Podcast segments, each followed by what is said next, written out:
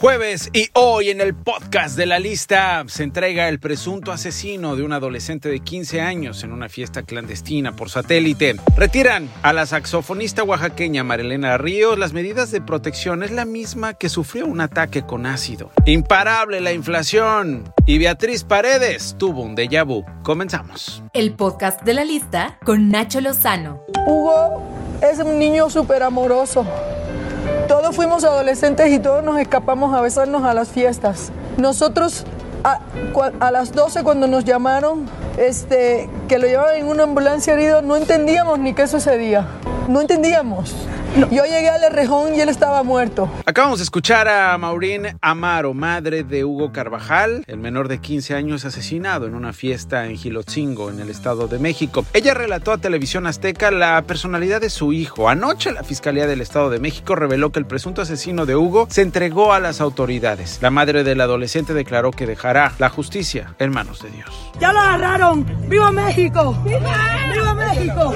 ¿Se acuerda del caso de la saxofonista oaxaqueña María Elena Ríos que fue víctima de un ataque con ácido? Denunció a las autoridades federales que le quitaron las medidas de protección con las que contaba durante los traslados que realizaba la Ciudad de México para seguir con el proceso contra uno precisamente de sus agresores, quien hasta la fecha sigue libre. María Elena dice que ha intentado comunicarse con el subsecretario Alejandro Encinas para aclarar la situación, pero simple y sencillamente no le toman la llamada. Esto fue lo que dijo María Elena a este podcast de la lista. A pesar de que mi agresor sigue libre, a pesar de que de manera escrita les he enviado la revictimización, violencia y amenazas que me hace la familia de mi agresor. A pesar de todo eso dijeron que no corro tanto peligro y que solamente las medidas de, protección me las darán para estar en territorio de Oaxaca, sabiendo que yo en Oaxaca no estoy llevando ya casi por completo mi proceso legal que ya pronto se va a ir por completo a la Ciudad de México. La inflación interanual de México se aceleró en marzo y alcanzó niveles no vistos desde enero de 2021, es decir, hace 21 años. El índice general de precios al consumidor está en 7.45%, 7.28 fue el registrado en febrero, según datos del INEGI.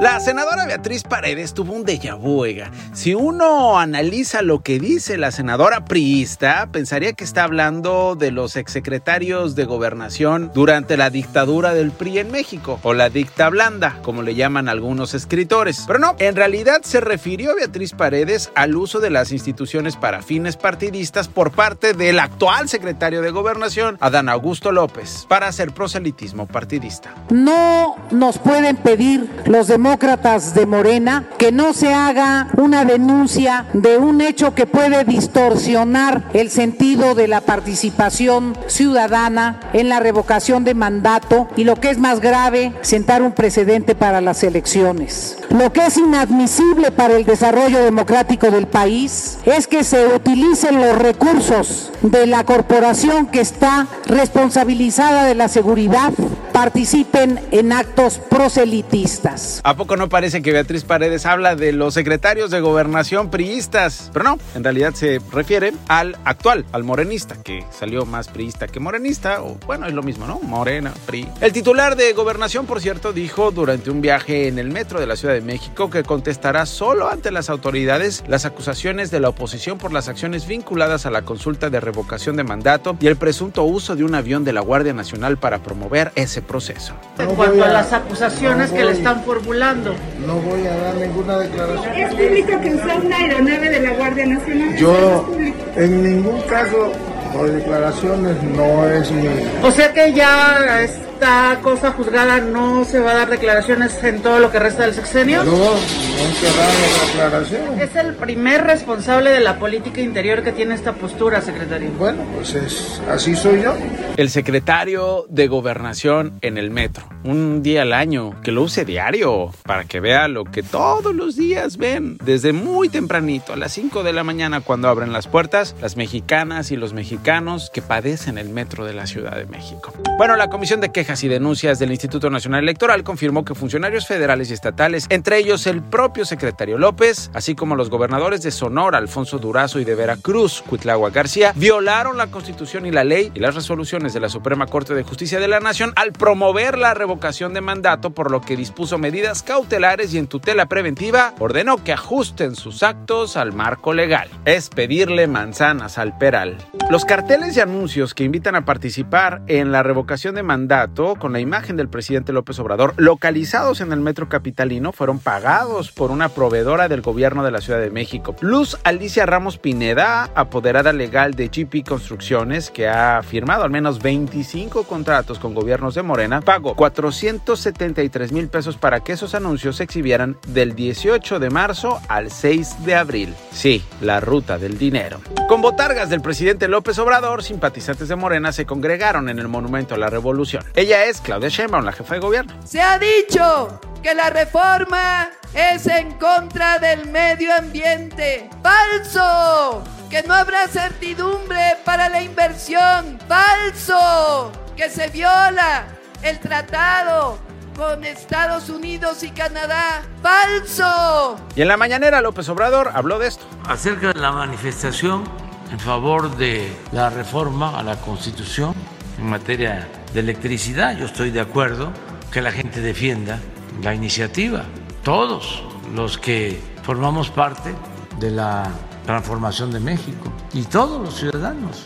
Hoy la Fiscalía General de la República busca imputar, o sea, no hacer enojar, sino acusar a tres abogados y a un asesor financiero por presuntamente extorsionar al litigante Juan Collado. Todos los implicados, sí, guardan relación con el ex consejero jurídico de la presidencia, Julio Scherer Ibarra, hoy el archienemigo del fiscal general de la República.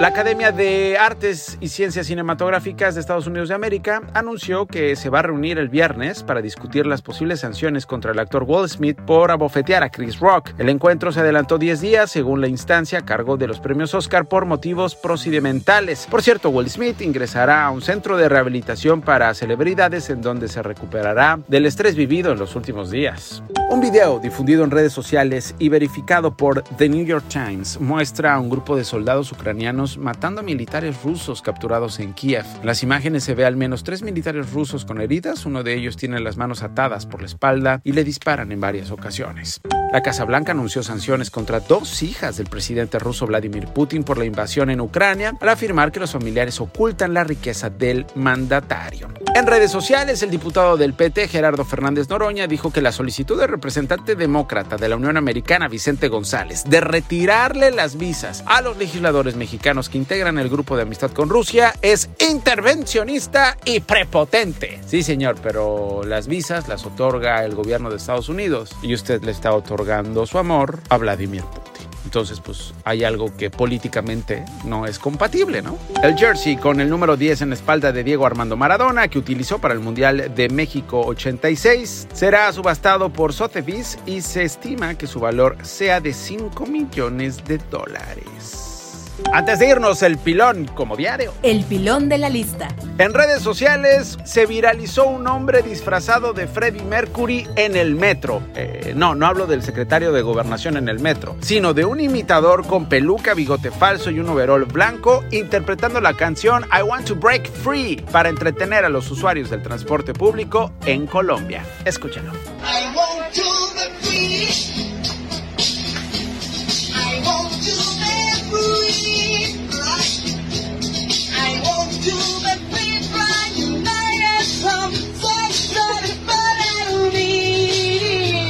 Esto fue lo más destacado de México y de los latinos en Estados Unidos, presentado por Nacho Lozano en el podcast de la lista. Escúchalo todos los días por Spotify y plataformas digitales.